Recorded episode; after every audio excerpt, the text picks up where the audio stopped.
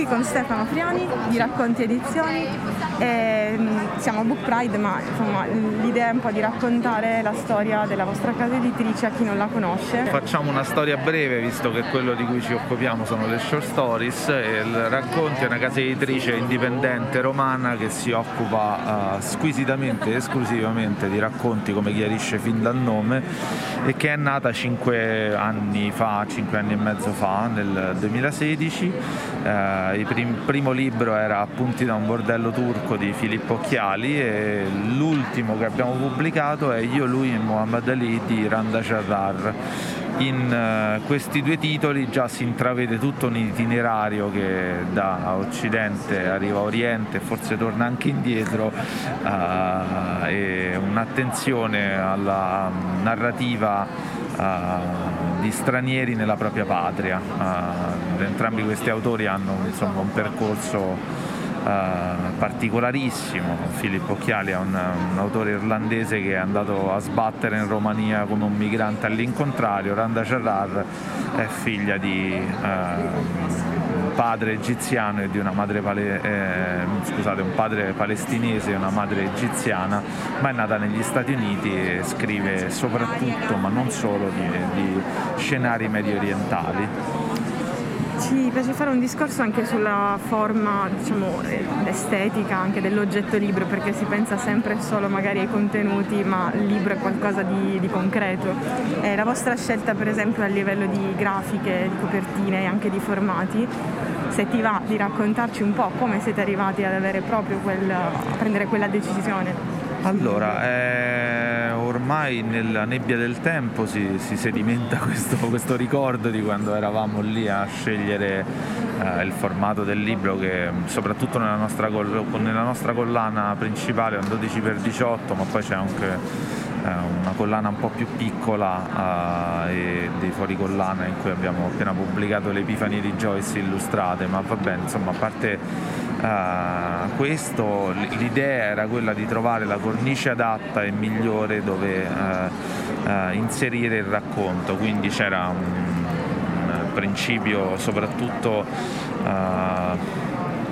di, di, rapidità del tratto, di, di, velocità, di brevità che dovevamo far, far nostro. Uh, penso alle illustrazioni che na- nascevano soprattutto inizialmente come, come, bozzetti, quindi con il minor numero di tratti possibili, bisognava replicare come fa un po' la short story, uh, la, la, grandezza possibile di una storia, uh, di un racconto. E, il nostro logo poi è stato disegnato da Franco Matticchio, sin da subito ci siamo serviti di illustratori di, di rilievo nazionale e internazionale.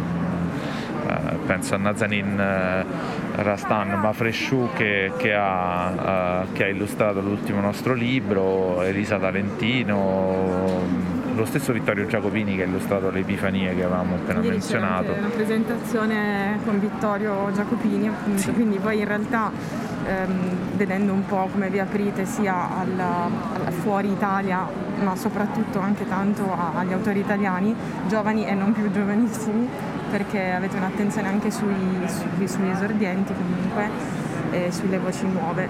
Se ti va di dirci come mettete insieme insomma, tutto questo, che è una scelta anche abbastanza allora, coraggiosa. Sì, eh, noi inizialmente ci eravamo presi un periodo di tempo piuttosto, ci siamo presi un periodo di tempo piuttosto lungo prima di eh, iniziare a pubblicare gli autori italiani perché non avevamo un nostro patrimonio a cui attingere, venivamo entrambi da da un master in editoria, entrambi, sia io che il mio sodale Emanuele Gianmarco siamo entrambi eh, due che vengono da filosofia e, eh, e non avevamo diciamo, un, un, giacimento di, di autori eh, eh, già pronti, ready made. Poi c'era il problema che comunque pubblicando mostri sacri come John Cheever, James Purdy, James Baldwin, Margaret Atwood, bisognava che questi autori italiani che non volevamo rinchiudere in una riserva indiana uh, di una collana a loro, a sé, eh, dovessero stare al passo di, di questi autori che, che, ho appena menzionato. Quindi eh,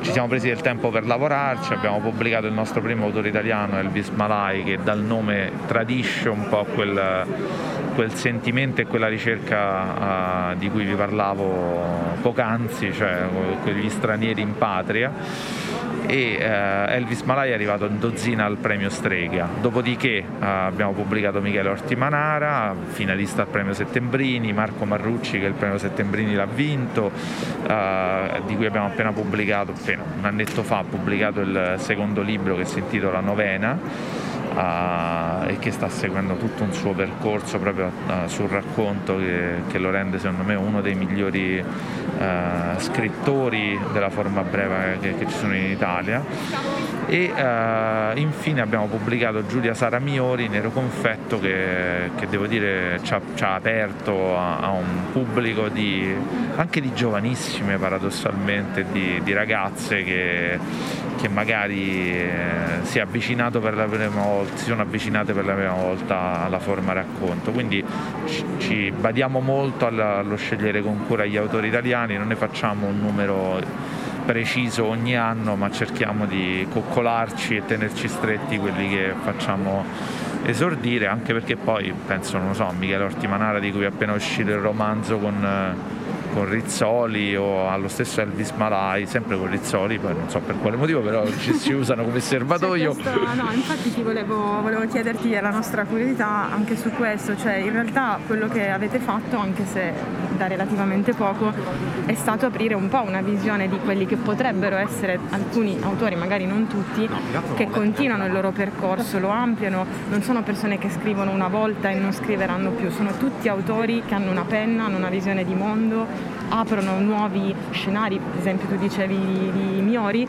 comunque hanno riferimenti letterari ma aprono anche nuove possibilità di letteratura. Quindi la scelta che avete fatto eh, Miori è diversa rispetto a Marcucci, però sicuramente eh, nella scrittura, però sicuramente la loro visione di letteratura esiste ed è, ed è solida. Eh, in questo senso come avete trovato, come loro hanno trovato voi, come è avvenuto il contatto? No, in maniere molto diverse, in realtà spesso e volentieri ci siamo trovati a commissionare delle raccolte di racconti che, che magari partendo da pochi pezzi eh, bisognava costruire poi un, inversamente diciamo, il, un, un puzzle, una, una raccolta e altre volte come nel caso di Marco Marrucci ci è proprio arrivato un fulmine a ciel sereno, il manoscritto, il classico manoscritto bomba che arriva in casa editrice, poi ce n'è arrivato anche uno, un finto pacco bomba una volta, ma questa è un'altra storia. e, e, e, se ne sono interessate le forze dell'ordine di questo, ma ci sono stati sviluppi, ci sono stati sviluppi divertenti, ma, ma tutto sommato innocui alla fine. no, però insomma abbiamo pubblicato anche un autore che non, ehm, che non, che non aveva un agente, insomma, che non ci arrivava con eh, nessuna delle usuali, eh, passatemi il termine, raccomandazioni che, che, sono sempre utili in realtà, cioè, però intendevo dire nessuno l'aveva sponsorizzato, ci aveva detto guardate leggete questo autore, ci è arrivato il manoscritto, noi i manoscritti li leggiamo e e quando capita che sono buoni, eh, una volta ogni morte di papa, ma, ma, succede e ce ne accorgiamo. Se ti va di dirci in chiusura, mm, perché spesso si perde un po' il dietro le quinte, eh, chi, quali sono le forze che operano anche a livello di mm, magari non si mettono i nomi de- degli editor piuttosto che di chi lavora in redazione, però è bello, interessante sapere quali sono le forze che tengono in piedi ovviamente la struttura, se ti va di dirci sì, certo. Allora, allora sostanzialmente un duopolio uh, mio e di Emanuele Gianmarco che abbiamo fondato la, la casa editrice. C'è un ufficio stampa che si chiama Carmen Compare che uh, fa un lavoro assolutamente mastodontico per far arrivare uh, a chi di dovere i libri giusti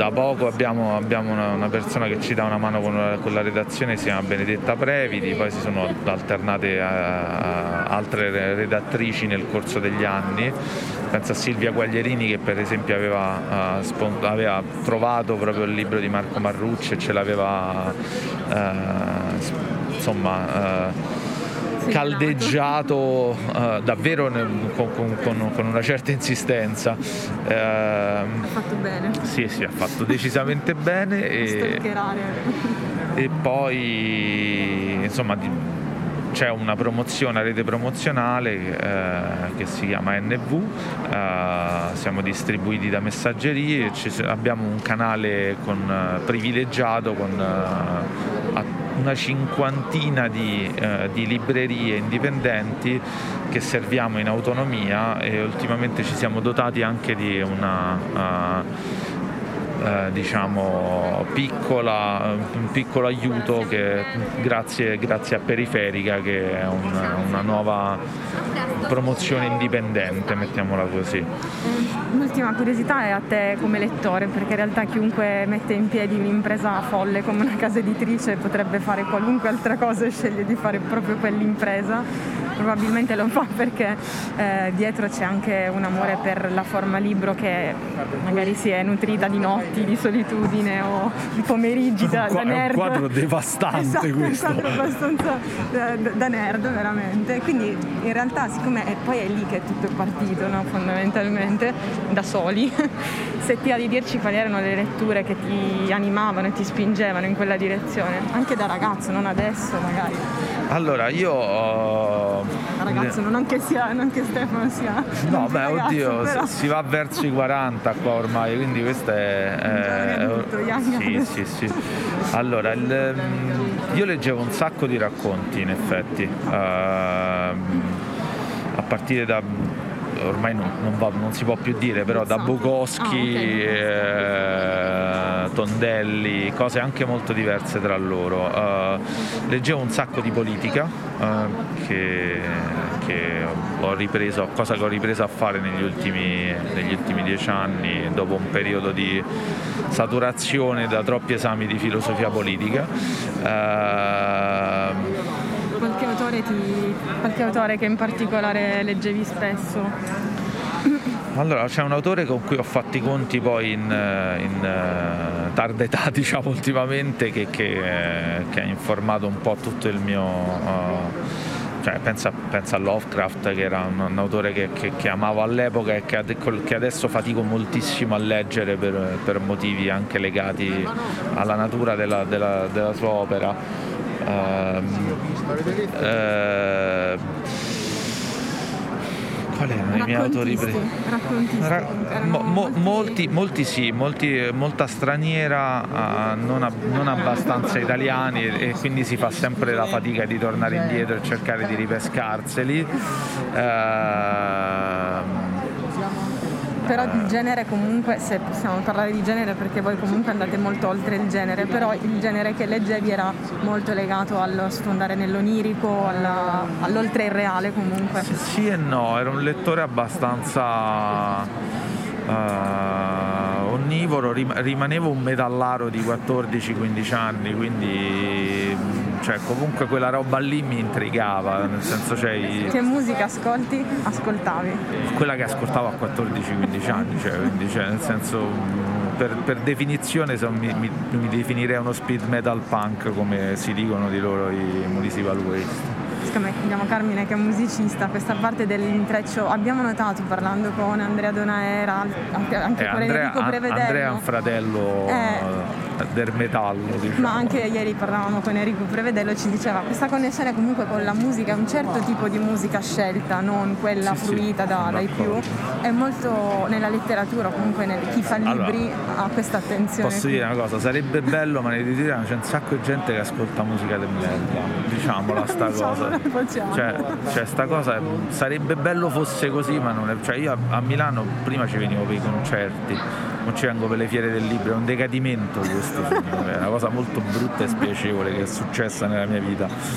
Però al di là di tutto, insomma, la prima volta che sono venuto a Milano era il 2001, era per un concerto degli Slayer, quindi lo rifarei, purtroppo gli Slayer non suonano più, quindi c'è sempre speranza di reunion ultimamente. Beh, non c'è niente di nuovo. Non c'è, non Questa c'è... poi la taglia.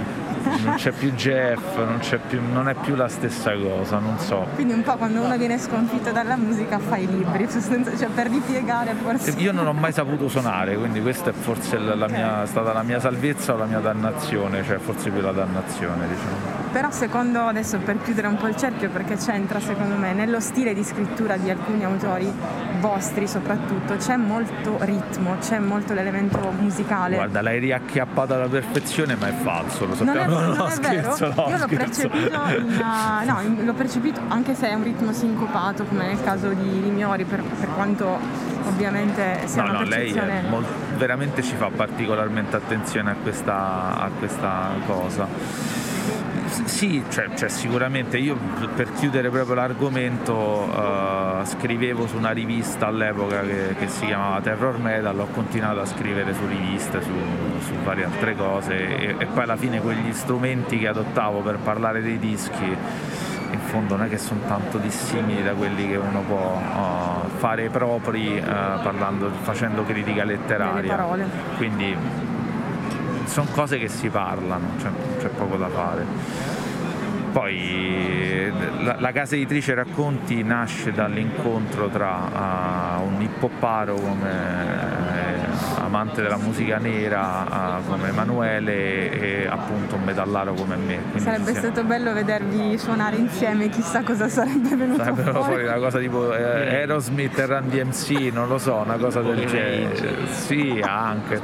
Guarda, ci incontriamo su una band che sono i Suicidal Tendencies. Ci vediamo dopo. Con i, con i del quale abbiamo parlato anche con, uh, con Paul Bitti incredibilmente che una volta era Uh, eravamo allo stand di Fazia, un PLVL qualche anno fa e ci aveva detto che, che era venuto a Roma ascoltandosi Suicide dal Tendencies e noi lì eravamo in estasi. Poi non so perché è arrivato Gianni Cooperlo e la cosa è degenerata è in, una, in una, una, cosa molto divertente ma, ma meno interessante forse.